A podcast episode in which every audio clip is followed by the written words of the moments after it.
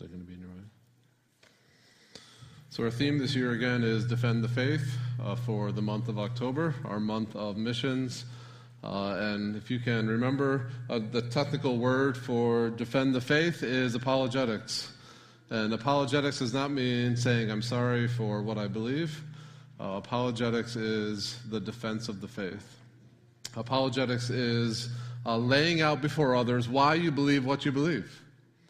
Uh, that is apologetics. Our theme verse or verses this year have been 1 Peter chapter 3, uh, verses 15 and 16, uh, where, where we are called upon to be ready. Uh, be ready at any time, any place, anyone uh, to give a defense or an apologetic uh, for the reason of the hope that is within you. And our world is a world without hope.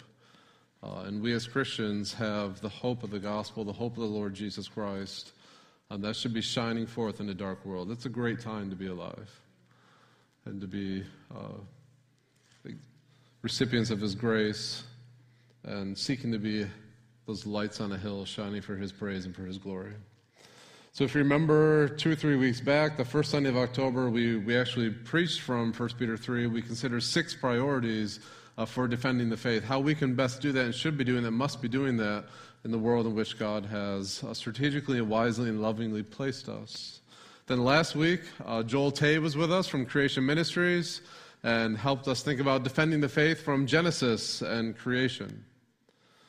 Uh, next week, Ken Floyd, who is in his final year of being the director of the MERBC, which is a mouthful, the Michigan Association of Regular Baptist Churches, of which we are part of, over 200, I think roughly 250 churches uh, scattered all across Michigan. He's been the director of that for many, many years. He's come to his final year doing that. He's going to be with us next week uh, talking about the defense of the faith and uh, the incarnation, uh, in living out the faith in the flesh. And then the last Sunday of October, the, on the 30th, uh, Jim Jeffrey will be here, who is currently one of the pastors at Chapel Pointe in Hudsonville. Uh, he was also the president of where Josiah and I went to college. Uh, and he's a, a, wonderful preacher of God's word. Looking forward to having him uh, with, with us. And then, as, as I think most of you know, a couple weeks ago, Val and I were down in Memphis, Tennessee, at the largest, probably the largest church building I've ever been in my life, uh, seating for 7,000 and apparently they run three church services or something like that. Uh, that that's a lot of people. So I figured I should start getting an idea on how we want to expand here and, and the kind of seating. So I was I was there for that. But really, I was there for ACBC conference, which another is a mouthful. It's Association of Certified Biblical Counselors. It was their national conference, 2,000 in attendance and 1,000 watching online, and over 20 different countries represented. And it was fun to be there, uh, very refreshing spiritually. Learned a lot, was challenged much by God's Word. Good to be under the Word and be built up uh, by it. But while we were there, I got thinking, my goodness, I really missed the ball here because the theme is defend the faith for the month of October, and counseling is all about the sufficiency of Scripture. And a, a, great area that's under attack is the sufficiency of Scripture, that we need more than the Scripture for life and godliness. So I'm tacking on another Sunday, the first Sunday of, no- of November, whatever that is, the 6th or the 7th. I'll be preaching on counseling the sufficiency of Scripture in regards to the defense of the faith. Uh, then, for the rest of November, I'll wrap up the second part of that series. Remember, we started that series, Strong Church, and we talked about a strong marriage. So, the rest of November, we'll talk about strong family. And remember, a strong Christian makes a strong marriage, makes a strong family, makes a strong what? Oh, that's bad. A strong Christian makes a strong marriage. A strong marriage makes a strong family. A strong family makes a strong church. There we go. That makes me feel better. so that's that's the plan uh, for the next couple months, six six weeks or so, uh, Lord willing. This morning, what we're going to talk about is how to help our young people defend the faith. And in particular, uh, we're going to dive into what are some of the issues, struggles that our young people have, and then how do we as a church come around them and help them and support them. And I'm not going to lie, and I think you guys know we had a hard time finding someone uh, to, to take this slot. We've lined up a couple different people, and they had to cancel. uh, last minute stuff, and you're stuck with me this morning. So I, I was going to say I'll give my. I'm not going to give my apologetics for that, but I will give my apology for that. That you're that you're stuck stuck with me this morning to hear about about this. I will do my best. uh, need, as I think about this this topic, as you think about this topic, I'm mostly focusing on what's called Generation Z, right? So, Generation Z are those who were born, and, and you get different things that people say about this, but generally, uh, Generation Z are those who were born from 1997 to 2012. That's Gen Z. Do you realize that there's 2 billion people in the world right now who fit that age range? 2 billion. That's a lot. One out of four people are part of Gen Z. So that tells me that's a massive opportunity. Uh, that's a massive opportunity for the church, and we must be engaged with helping them know what they believe biblically, to help them defend the faith in an increasingly uh, anti, at least biblical faith world. So one out again, one out of every four the people that you run into as you walk the streets, as you go to stores, are part of the Generation Z. So what are some of the issues uh, that Generation Z are facing? And I'm just gonna I'm gonna hit these quick. I just kind of want to uh, whet your appetites with you, get you thinking about it, make, make you a little bit aware of some of these things. I have three or four uh, subheadings under this if you're following along in the outlines. What are some of the main issues that young people are facing? Number one, young people and technology. Uh, th- this generation has always had access uh, to the internet. My generation did not have that. I can still remember I was roughly 11 or 12 when I first heard that sound of the 56K plug in the wall phone line thing that plugged in, jacked in the back of your computer and made that crazy, horrific sound, right? You guys remember that sound? And how sweet it was to hear, you've got mail, right? And now, I don't want any more email. Go away. Go away, email. I want to say, you've got no mail. That's wonderful. Your spam box has filtered it all. It's wonderful. For me, the internet really had no bearing in my life really until after college. It's very different, though, uh, with the society uh, in which Generation Z is growing up in. They are digital natives, which is to say, it's been with them uh, since they were born, from day one. And they use it a lot. I think we know that they use it a lot. Uh, social, social researchers, one said this, tells us, quote, Gen Z spend less time with friends, less time outside, less time at the mall, whatever that is. What's a mall? I have no idea. Less time dating, less time at the movies than any previous generation. Why? It goes on to say they're using their internet enabled smartphones. I don't even know why we continue to call these phones. Right? I mean, yes, we can call people with them, but that's a very small percentage of what we actually use these for. Uh, they're, they're miniature computers that can do more than I know the computers when I was younger could ever, ever do. But they're using these smartphones uh, to accomplish all those things. Um, that, that article goes on to say the ubiquitous use of smart devices is perhaps the most visible characteristic of this new generation, and that Gen Z spends roughly nine to 10 hours a day engaging with online content. And the online content can be gaming, chatting, texting, shopping, uh, all sorts of, of, of, stuff like that, writing stuff, reading stuff, uh, social media like YouTube, Instagram, Snapchat, TikTok. Gen Z, for the most part, as I understand it, doesn't care about Facebook. Uh, it's mostly been taken over by older generations, and so they're out, right? Uh, but those things are very, very significant in their life, very influential on Gen Z.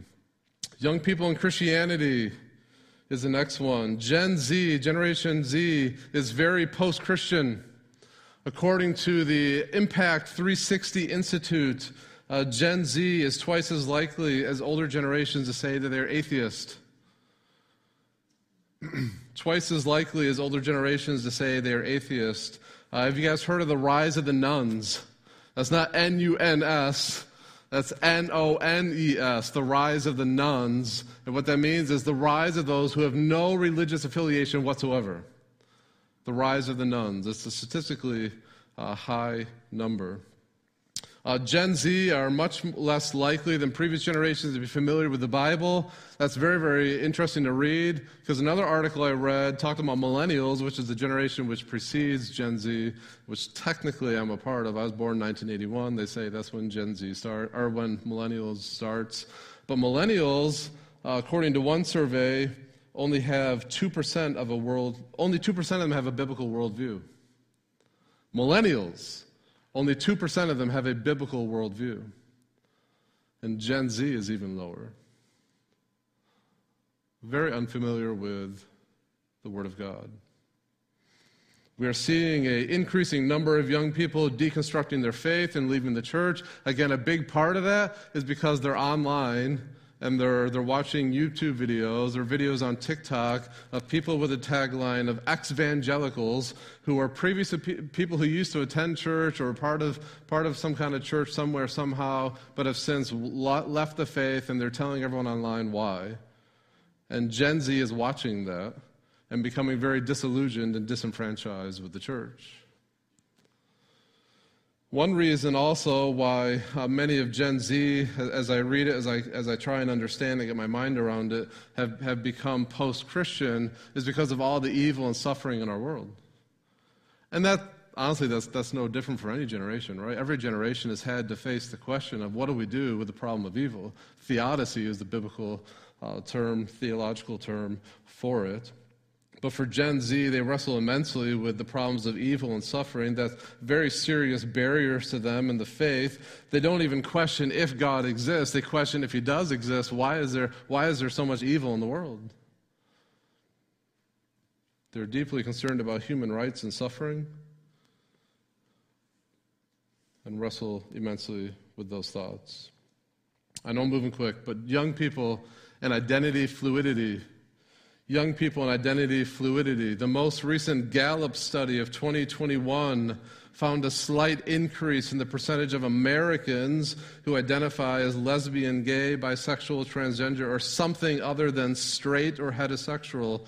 Uh, climbing from 5.6% in 2020 to 7.1% in 2021. So, in other words, in America, all Americans 7.1% of all Americans say they're something other than straight or heterosexual.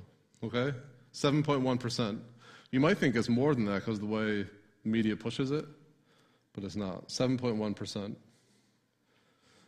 That's a doubling since 2012. And 2012 is when Gallup first started asking that question Do you identify as LGBTQ? And then it was 3.5, 2012. 10 years later, 7%. The number of those identifying as non straight has remained relatively steady among other generations. Uh, generation X, if you were born in the 1960s to 70s, you're Generation X. In Generation X, 4.2% identify as something other than straight or heterosexual. Baby boomers, you were born after World War II, 1940s and 1950s, only 2.6% identify as something other than straight or heterosexual. Traditionalists are also known as the what? The silent generation, right? Of the silent generation, and that, that's a nickname because as children you were to be seen and not heard, right? For traditionalists, 0.8% identify as anything other than straight or heterosexual. Younger generations, however, the numbers are much, much higher. Today, 10.5% of millennial adults identify as something other than straight, whereas in 2017, only 5% did. So that's doubled in five years. The increase is even more pronounced among Generation Z, in 2017, 10% of Gen Z said they were either they were LGBTQ somewhere on that spectrum. Today, the number has doubled to 20%, meaning this: one in five of every Gen Z adult you encounter identifies as something other than straight or heterosexual. One out of five. It's a big number. Only 48% of Gen Z say gender is based on sex a person was born as. And that number is only going to go higher as the years go by. Young people and mental health. Again, I know I'm moving fast. Young people and mental health. Gen Z are much more likely than previous generations to identify as something other than uh, doing good or great. Most of them will identify as doing uh, poor to fair when it comes to mental health. Uh, suicide and suicidal thoughts are on the rise. In fact, most statistics I found were pre were pre COVID pandemic. I can only imagine they've gone up uh, post pandemic. Uh, but some things I read uh, said that Gen Z are two to three times more likely to report thinking about planning or attempting suicide. Did you hear that number? Two to three times more likely. In fact, for Gen Z, suicide is the second leading cause of death. That's an alarming number. Suicide is the second leading cause of death for Gen Z. That's according to the U.S. Center for Disease Control and Prevention. Gen Z also struggles deeply with anxiety, depression, loneliness. One out of four are anxious. They've been nicknamed or given the moniker the most anxious generation. They're six times, six times more likely to have anxiety and depression than their grandparents at their age. What are they anxious about? They're anxious about being bullied. They're anxious about the constant pressure of social media, living in a volatile culture of lockdowns, isolation, school shootings, immense pressure to succeed academically, athletically, and socially. Gen Z is walking into homes and school buildings and churches stressed out and full of anxiety. They're also lonely. Another study, a recent report of a survey conducted by Cigna, C I G N A, discovered that nearly 79%, 79% of Gen Z respondents reported feeling lonely. That's very important because loneliness is emotionally painful, but we often don't realize is loneliness causes a lot of physical issues. Researchers at UCLA discovered that social isolation triggers cellular changes that result in chronic inflammation and res- can lead to physical conditions like heart disease, stroke, cancer, and Alzheimer's disease. That's what loneliness does, or can do. That, that same report goes on to say uh, that loneliness is as unhealthy for you and as dangerous for you as smoking 15 cigarettes a day. That's something else, isn't it? Lonely individuals had a 26% higher risk of dying. 80% of Gen Z and 70% of millennials reported being lonely in 2019. Again, that's pre, much of pre COVID. Uh, some things I read pointed out this that loneliness is the number one fear of young people today. It ranks ahead of losing a home or a job. 42% of millennial women are more afraid of loneliness than cancer diagnosis. Another thing I read said that 69% of Gen Z say they feel people are around them, but they're not really with them. Did you hear that? People, lo, we think loneliness means you think in a crowd this size, you think, no one can be lonely here. Oh, yes, you can. It's very easy to have people around you, but not with you, right? And so 69% they, of Gen Z said they feel people are around them, not with them. 68% said no one really knows them well. It could very easily be argued, and this, this is me thinking through this, uh, it could very easily be argued that loneliness is the epidemic of our contemporary Western culture. And I think I am not too far out there to say that most of our other epidemics, like heart disease, anxiety, the ubiquitous use of pornography, depression, that a great deal of it can be traced back to loneliness. That that's, that that's a root issue. And it's surfacing in a lot of other ways as I've thought about that, as I reflected on that for this message, uh, a couple things came to my mind, but I'll just share this: that loneliness possesses, think, if I can say it this way, two different kind of fangs uh, that, that bite in and rip apart. A fang number one is, and they're both lies, but it's, it's the lie of this I'm the only lonely person out there. Lonely people think they're the only lonely person out there. Why do they think that? Because they're lonely. Right? But that's, that's fang number one, and it's a lie. A lonely person thinks they're the only one who's lonely. That is a scary place to be. To be lonely and think no one else is lonely. You're all alone. But the second fang is shame. I'm alone and I can't share this with anybody. So just, just the shame of I can't share this with anybody else. So I know that was quick, but that's, that's some of the issues that, that Gen Z are facing. And I don't know about you, but uh, that was very hard for me just to preach it. But it was even harder this week to study into that and look into that and think about that. That's heartbreaking stuff.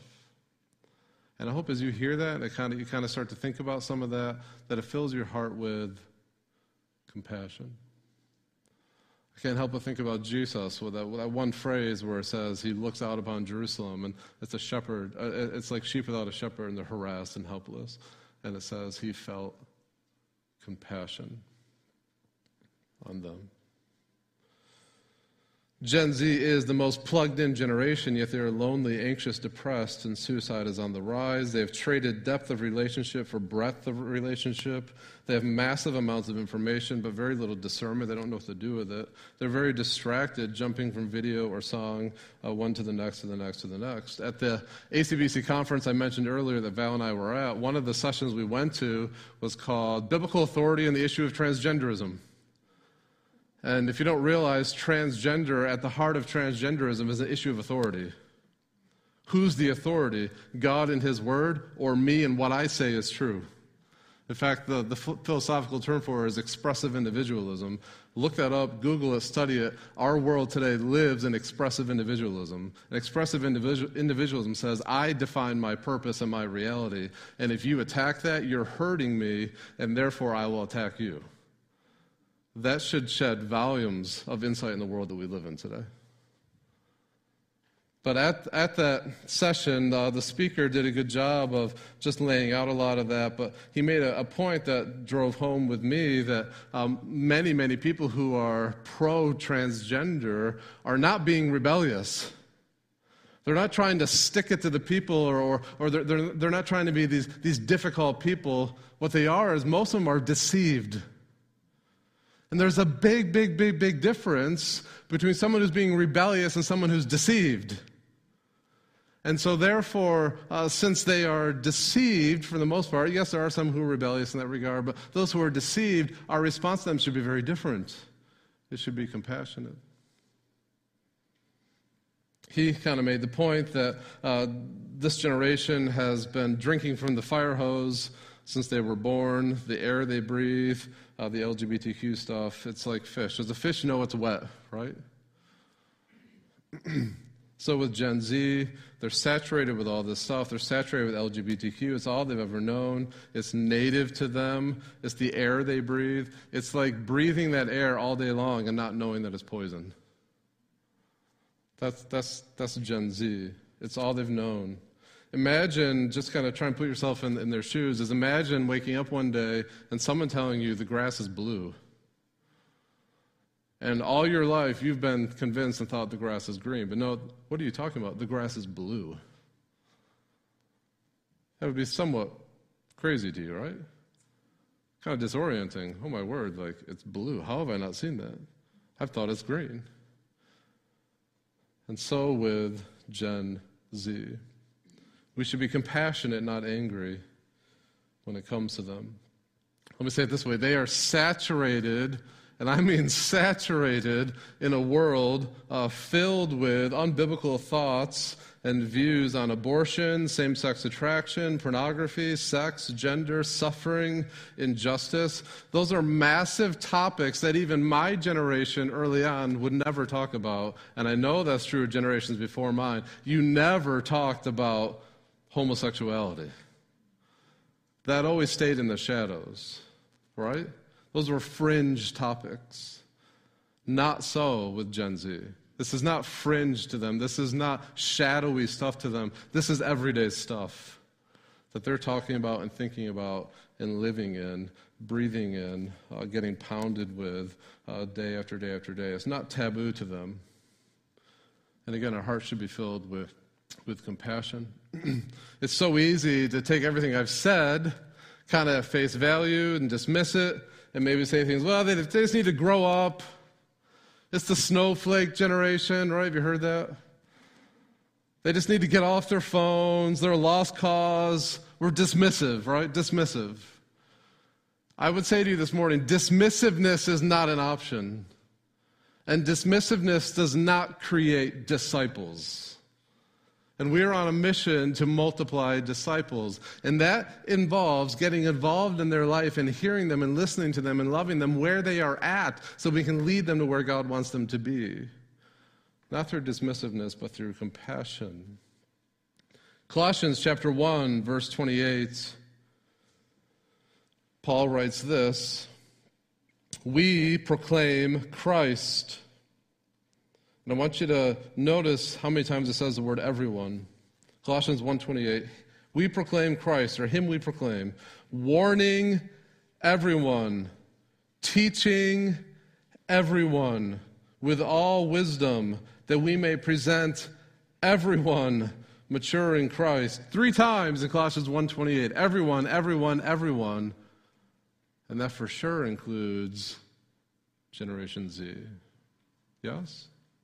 That we proclaim Christ to everyone and we labor with all God's strength uh, that we might present everyone, including Generation Z, mature in Christ. It is our duty and privilege and joy to love God and to love people, which includes Gen Z. And as followers of Jesus, we imitate him by loving the young people all around us and especially in our church. So, what I want us to think about for just a few minutes for the remainder of the message is how in the world do we come alongside this generation of people and love them and teach them the faith and help them become transformed disciples of the Lord Jesus Christ? And I have a very, very, very profound answer this morning. It's going to blow you away. How, how do we defend the faith with our young people? How do we help them uh, multiply? How do we help them become transformed disciples of Jesus Christ? The answer is profound.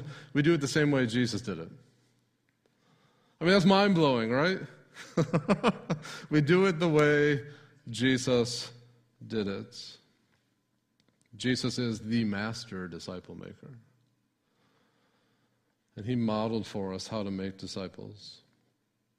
Matthew 28, 18 through 20, you know, the Great Commission go into all the world and make disciples of all nations, all peoples. That is our mission to make disciples who make disciples. The reason you breathe, have air in your lungs, is to make disciples who make disciples. That's why God has saved you, it's why He has redeemed you. And something that we often forget is that the first disciples were very young. Jesus was not I, I can kind of remember as a kid, and again for me with, with, with kids, uh, being, being in, the, in, the, in the classroom at church, we had flannel boards, right? And I don't know, I don't know who made those or why, but often with the flannel boards, the disciples were pictured as these old men following Jesus around. And what a shock it was to me to learn they weren't old men. Jesus was late 20s, and most of the disciples are early 20s or teens. Do you know that? They were teens. They were the first youth group. and Jesus turns them into these young men who turn the world upside down. And I'm telling you, if we were to choose the disciples, we never would have chose those guys. Especially their age. And Jesus works with them for three years and turns the world around. So, how do we help this younger generation? We do it the same way Jesus did it. We follow his example. And we don't just follow his example, the gospel is the good news. He empowers us to do it too. This isn't pull yourself up by the bootstraps. The gospel doesn't just tell you what to do, it gives you the strength to do it. And so, how, oh, how do we help them? Two things the message of Jesus and the method of Jesus. And by the way, as I say all this, I'm, I'm aiming at this from the church. This is how the church body does this. In November, um, I'll emphasize okay, mom and dad, here's how you do it. And here's how the church can help you. But this morning is the church. How does the church do this? How can we work together as a family and help our young people defend the faith? And it begins with the message of Jesus Christ. And the message of Jesus Christ is the gospel of the Lord Jesus Christ. Jesus spoke often of the need to repent, to be born again, to turn from your sin, to carry your cross daily, which is to say, to die to sin and self and live for the praise and glory and honor of the Lord Jesus Christ. And what our young people need from the church body is a gospel that outlast the shifting sands and a gospel uh, that gives them a stability greater than uh, emotions and feelings. A gospel that is rooted in the Lord Jesus Christ, that is built on that solid foundation of His shed blood on the cross for our sins. A, a gospel that's so sure and firm uh, that they will be able to survive the storms of life and the culture that's throwing everything they got at them to think and believe and act otherwise than what Jesus would have for them. What they need is a gospel that's going to be that refuge and that strength and that shelter in this time of storm for them. They need a gospel that means death to sin, death to self centered kingdom building, and life abundant in the purpose and cause of God. They need a gospel that will transform them and transform the world. 1 Corinthians 15 says the gospel is of first importance. Nothing's more important than this the gospel of the Lord Jesus Christ. And that's true no matter your age. But if we don't start with the gospel of Jesus Christ, we may train up some nice, young, moral men and women, but they're still on their way to hell. It's not about moralism and behaviorism, getting them to act a certain way and talk a certain way and dress a certain way. It's about the gospel, which penetrates into their hearts and lives and changes them from the inside out. It's not, again, a, a, about moralism and behaviorism. That's why we got to start with the gospel. There's uh, a preacher, Donald Grey Barnhouse, who uh, back in the, the mid to late 1900s uh, pastored in Philadelphia. And his sermons were actually aired out on CBS radio. That would never happen today, uh, but that was what was happening in, in, his day and time. And he, he once gave a message where he speculated on what would happen if, if Satan took over Philadelphia, and that's where he was. So here's his speculations if Satan took over Philadelphia. And what he said is what Satan would do is he'd close all the bars. And what Satan would also do is he would get rid of pornography. He would make sure all the boys and girls dress nice and talk nice and say, yes, ma'am, and yes, sir, and things like that. He would also make sure that at church on Sunday, you're there. You don't miss it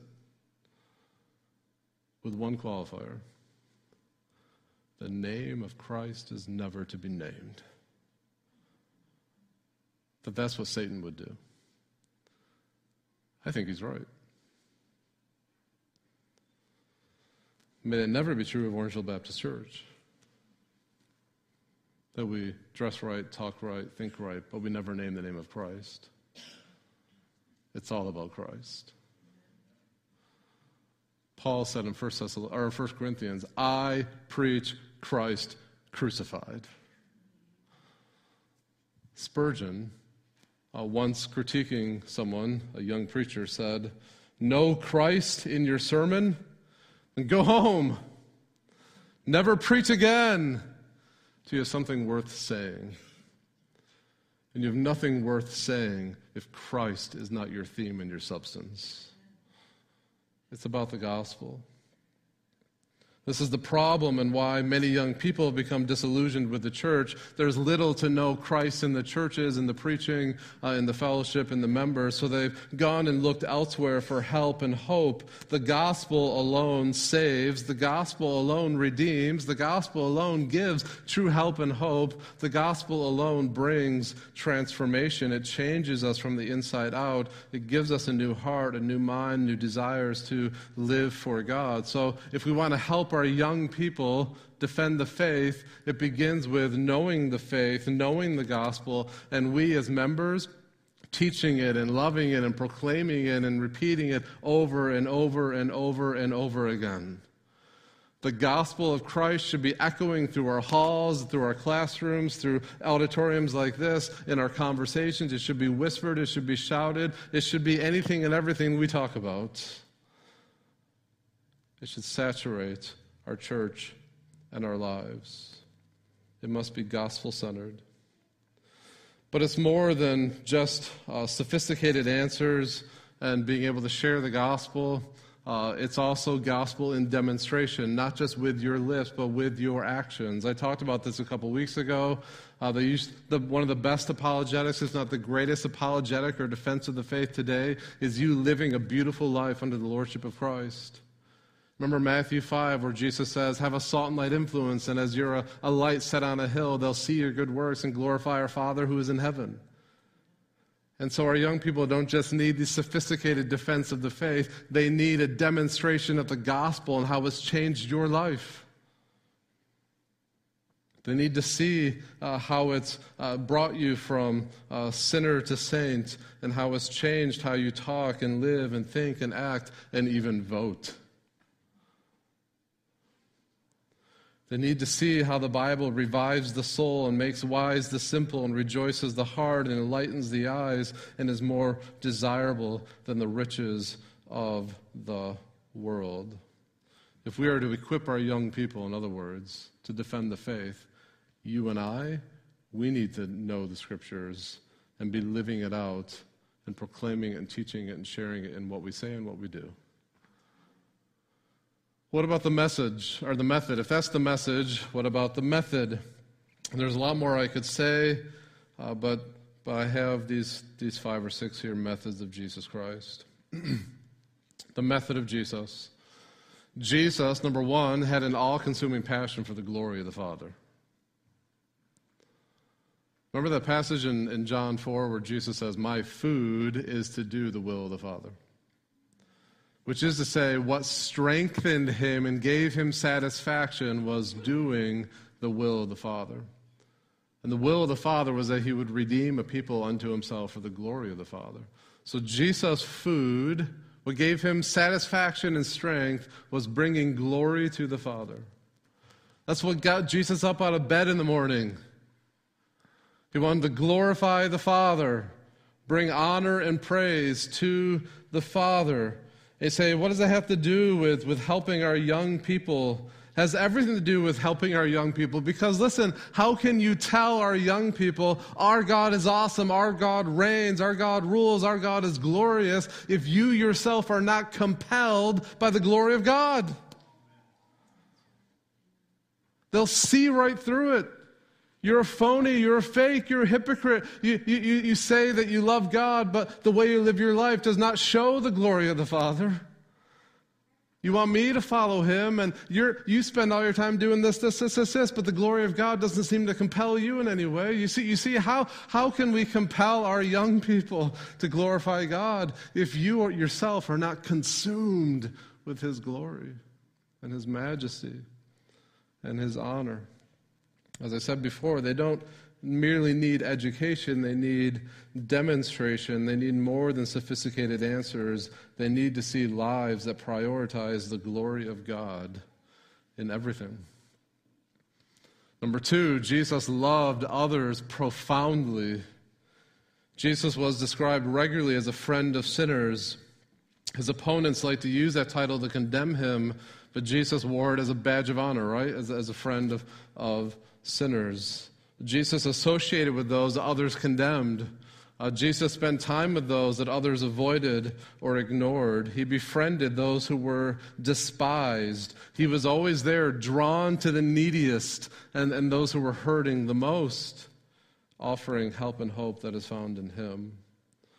So with us. It must be that way with us when it comes to helping our young people. We must love them profoundly. And we love them by giving ourselves away. That's how Jesus loved us. He gave himself away, ultimately to the point of death on a cross for our sin, for our salvation. Jesus withheld nothing from us. We should withhold nothing as we seek to deeply love our young people.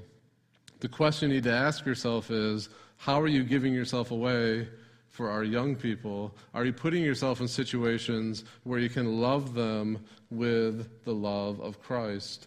Jesus loved others profoundly. Do you love our young people profoundly? Is your heart compassionate towards them, as we've talked about? Number three, Jesus was intensely committed to relational ministry. He was intensely committed to relational ministry. This is how Jesus made disciples. He was committed to the glory of the Father. Uh, that's what was, was his passion. Uh, he had a, a, deep love for others. He was a friend of sinners. Uh, thirdly, he was intensely committed to relational ministry. He didn't hide in an office all day and never talk to people. He was rubbing shoulders with people. Uh, John 3, verse 22 says, I, I love this phrase. John 3:22, Jesus quote, spent time with his disciples. Spent time with his disciples. In the Greek, that literally means get under the skin. John 3:22 is saying that Jesus got under the skin of his disciples. That's relational building, isn't it? He knew them inside and out. He spent time with them. He rubbed shoulders with them. It should be the way with our church family. Remember, I, I shared fairly early on how lonely our young people are, how much they're hurting, how anxious and depressed they are. Those two fangs number one, I'm the only one who's lonely. Number two, I can't share this with anybody. Try, try putting yourself in those shoes, living in that reality feeling lonely.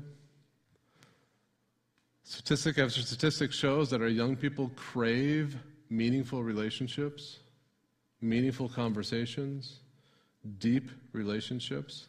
The ways maybe they present themselves and act or talk or, or in social situations act might not seem like that, but they do.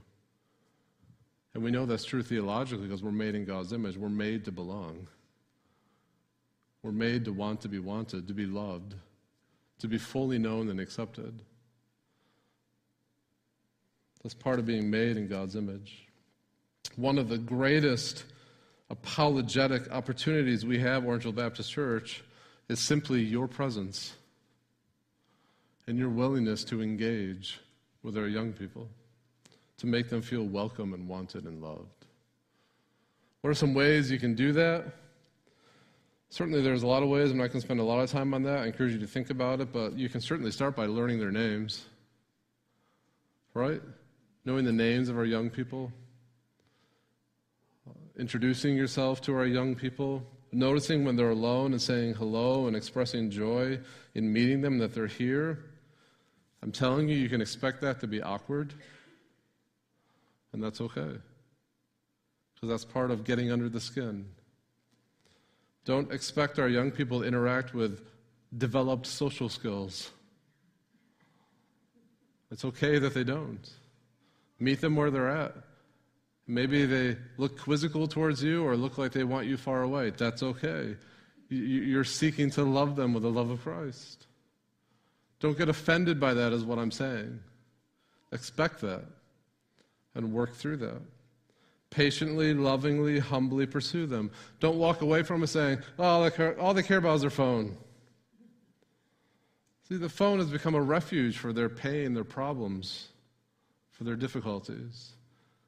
How are they going to learn that God can be their refuge unless someone in the flesh comes to them and ministers the gospel of the Lord Jesus Christ to them and shows them that God is a far better refuge for your pain and problems and people? So you can learn their names, reach out to them, be quick to listen, slow to get angry. As you learn about their fears and experiences and their joys, then that's all the more opportunity you have to, uh, to encourage and pray and rejoice.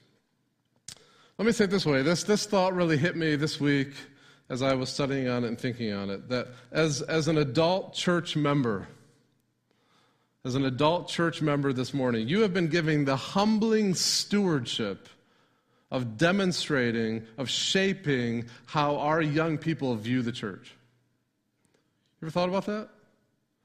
That right now, Orangeville Baptist Church, you have this awesome stewardship of the way you love and welcome and serve and worship and all that we do as a church, that you are stewarding to our young people of a vision of what, of what church can and should be. What are they seeing when they look at you? Are they being encouraged by the body of Christ? Be slow to correct, slow to, to criticize, be quick to be gracious and kind. Again, don't be offended. They look at you uh, kind of sideways. Work on slowly gaining their trust, to be a safe and gracious person they can be open with. I, I hope I'm right in this understanding. One thing I love that we're doing as a church, uh, a number of things I love, but one thing I love is if you go down into what, when I got here was called the dungeon. Do you guys remember that? down into the basement in, in the original uh, building uh, built in 18, what, 1858, I think that was started. Um, many, many years of the gospel faithfully being preached and served uh, over there. But over, over the last few months, they've completely uh, transformed uh, the church basement. If you have not walked through the church basement in the old part of the building, you need to do that. It's this awesome hangout spot for our young people. Why do we do that? Because our young people need a place that's safe and open where they can come and have safe and engaging conversations about the Word of God and know that they will not be judged, that they will be loved. They might be corrected, they might be care fronted. So to confront, care front, we care for you, so we confront you. We'll care front you with the Word of God, but it's a safe, gracious place to open up and talk and to listen and to be encouraged in Christ. And so uh, my understanding is on a, a youth group uh, from roughly 5:45 to 6:15 or 6:30. I'm probably saying this wrong, but I know that there's a window for youth group where all they're doing is they're just hanging out down there. And you say that's a waste of time. No, it's not. That's building relationships. That's building a door. That, that's building an entry uh, to and love to their hearts and lives. And I absolutely love it. I think that's very, very vital and important. I say all that because if we are not actively creating environments where the conversations like this can happen, where issues can be explored. Remember, remember Gen Z wrestles tremendously with, with God, his existence, suffering, and justice in the world. If, if we're not creating environments like this where we can have conversations with God's word and show how it provides powerful answers, then they're going to find it somewhere. And where they're going is social media. Social media is the driving discipleship force in their lives, and it's not godly discipleship, but it's discipleship. It's imitating the wrong kind of things. If we don't disciple our kids, social media is. Number four, Jesus regularly created opportunities to serve. It's not long after he calls them as his disciples that he sends them out on mission uh, to go and preach the gospel. He begins training them and sending them out. And so, practically, what that means for us is we want our young people who are followers of the Lord Jesus Christ serving in as many aspects of church life as we can. Our, please, please, please hear this. Our young people are not merely the future of the church, our young people are the church. Amen? Yes, they're the future of the church, but right now they are the church as followers of the Lord Jesus Christ who have turned from their sin and are trusting in Him.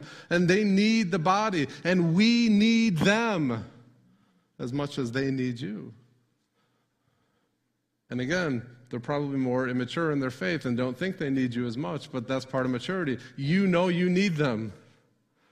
And so you love them, and, and we want to get them involved in, uh, in as many ways as we possibly can. And for Orangeville Baptist Church to be thriving, we need that. And I can't tell you how great it is to see up here the number of our young people involved in our worship team. Isn't that awesome?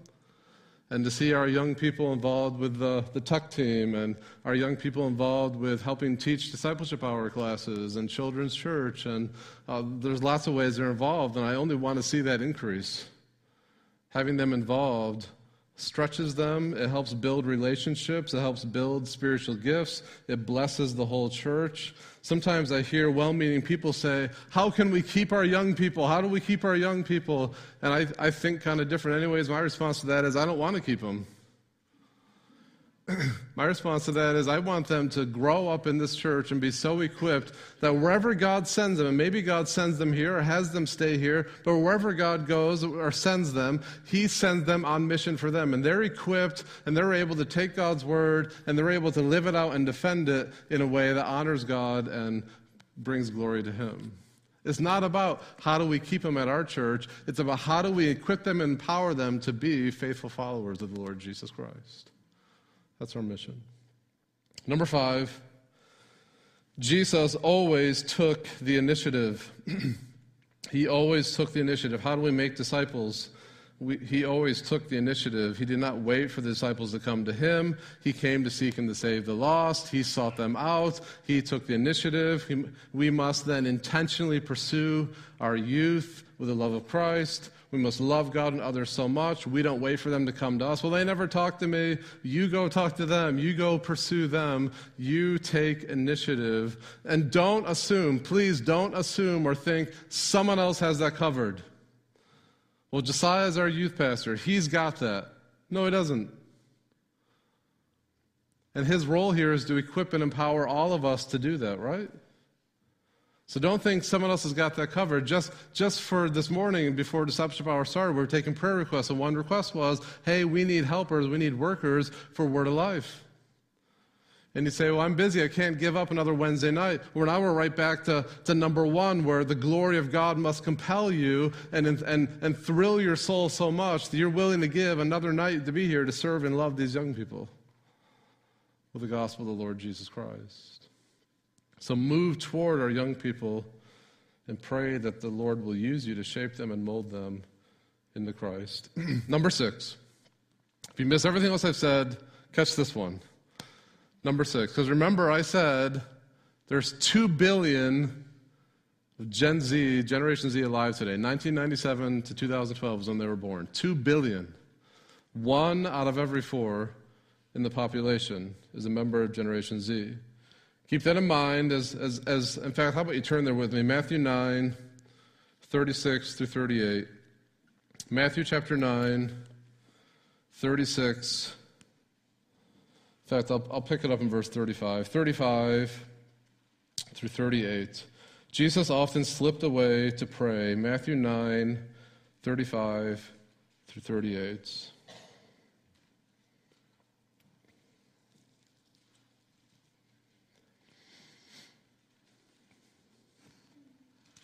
Says, Jesus went throughout all the cities and villages, teaching in their synagogues, proclaiming the gospel of the kingdom, and healing every disease and every affliction. When he saw the crowds, I, I love when I read through the Gospels and it talks about Jesus seeing things.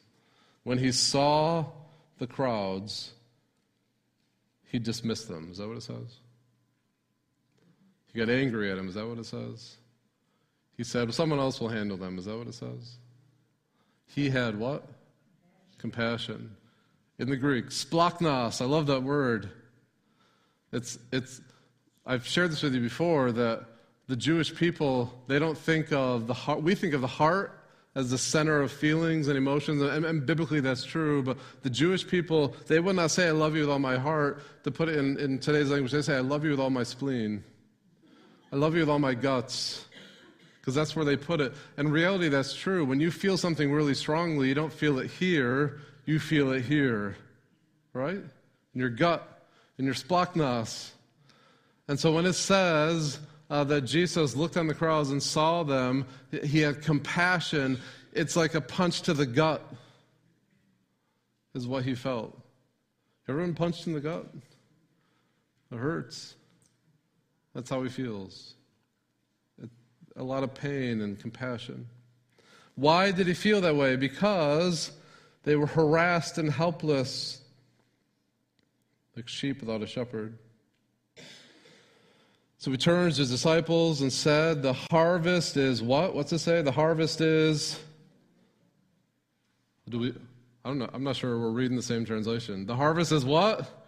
Plentiful. What about laborers? How many of those are there? Few. What should we do? Therefore, pray how? You guys didn't say that very earnestly. I hope you pray more earnestly than how you just said that. Pray earnestly to the Lord of the harvest to send out laborers into his harvest. So Jesus is looking upon this crowd and he, he sees a great spiritual need, but he also sees a great spiritual harvest. But there's a problem. There's not very many workers. What are we supposed to do? We're supposed to pray. And how are we supposed to pray? With earnestness, with urgency. The spiritual need and potential is great. There's no time to waste. Get busy praying, is what the scriptures say.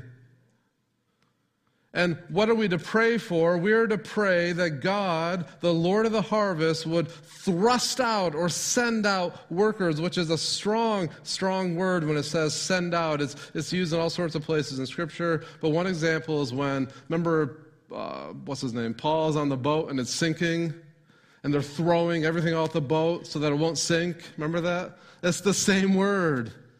They're urgently, fervently, everything they got, throwing everything off the boat to save their lives. And that's how we're supposed to pray to God that He would thrust out or throw out workers into the harvest like that. It's a very, very strong word.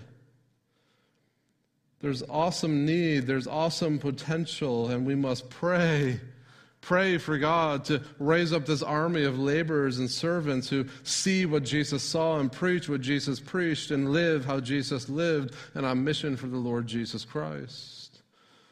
I'll just put it bluntly no prayer, no harvest. Isn't that, is that a fair interpretation of that text? No prayer, no what? No harvest. If the result of me preaching this message is you don't go home praying for the youth and praying for God to raise up laborers, which I know you're scared to pray that because very well means He's going to send you, right? But if you don't go home praying for our youth and praying for the Lord of the harvest to send out these laborers, this message will go no farther than my voice can take it. And that's not very far. I have a weak voice. No prayer, no harvest. No prayer, no harvest. We must pray. That puts power in the message and power in the method as we seek to make disciples. I wrap up with this. Young people in particular, if you're asleep, wake up. If you've been struggling to listen to this, I ask you pay attention now, and the Lord would, would help you to do that. I just want to close with a challenge to our, our young people, for whom I'm very, very thankful for whom I remember that I was once one of you, and by many of you definition, I still am.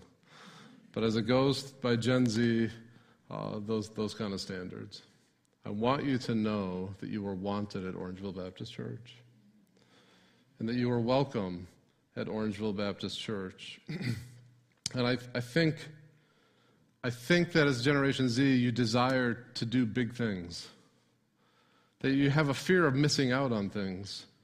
And I think what that's tied to is that you want to do something big and important with your life, and I love that. Because that's what I want to do. I don't want to waste my life. When I was in my early 20s, I was rocked by this statement, and I want to share it with, with everyone here, but especially the young people. The statement goes like this My greatest fear in life is not that I will be unsuccessful.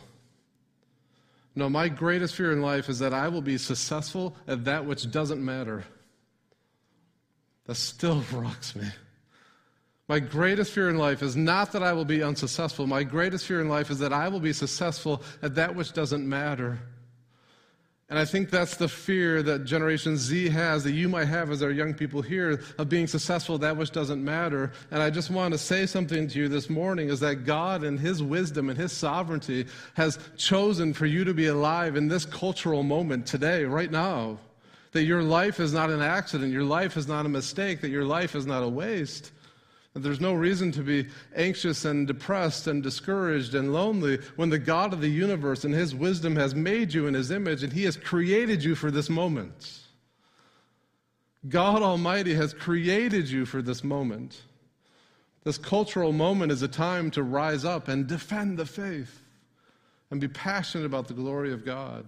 If you're fearful of living a life that is unsuccessful or missing out, I, I, I, just encourage you and I challenge you to make your life count for eternity, to echo through eternity by running full sprint after the Lord Jesus Christ, who loved you and gave himself for you.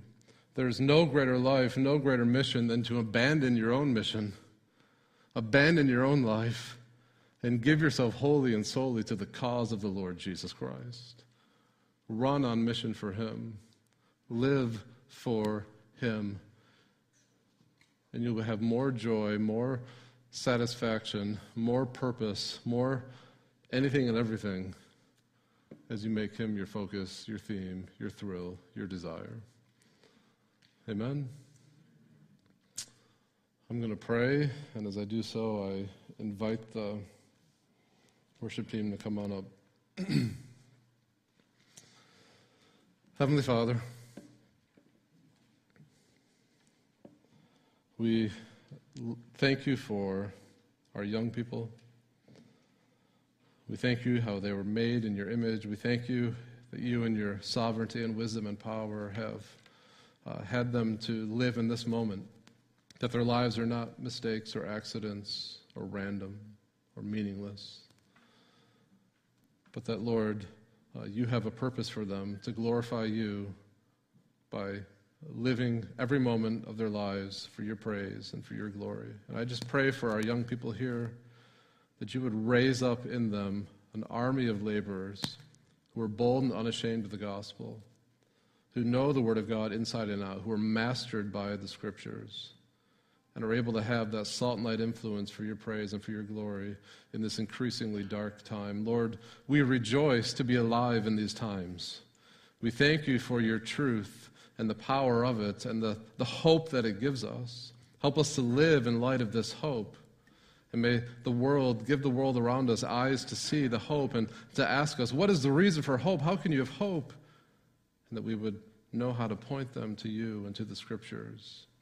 Lord, use us in that way. Use our youth in this way. Lord, again, I just cry out to you that you would raise up this army of laborers. The, the harvest is plentiful. And, and Lord, forgive us. We often don't believe that. Forgive us, Lord, that we often look around us and we think, well, they don't care. They don't want to hear, uh, that, that no one cares about the gospel anymore. No, Lord, your word has said the harvest is plentiful. Help us to believe that. Help us to be faithful, fervent evangelists and faithful, fervent prayers for the gospel to go forth in power. And Lord, may it do that here in our hearts and lives, and may it do that in our young people, and may it saturate Barry and Allegan counties, southwest Michigan, all of Michigan, all of the United States, all the world for the praise of your name.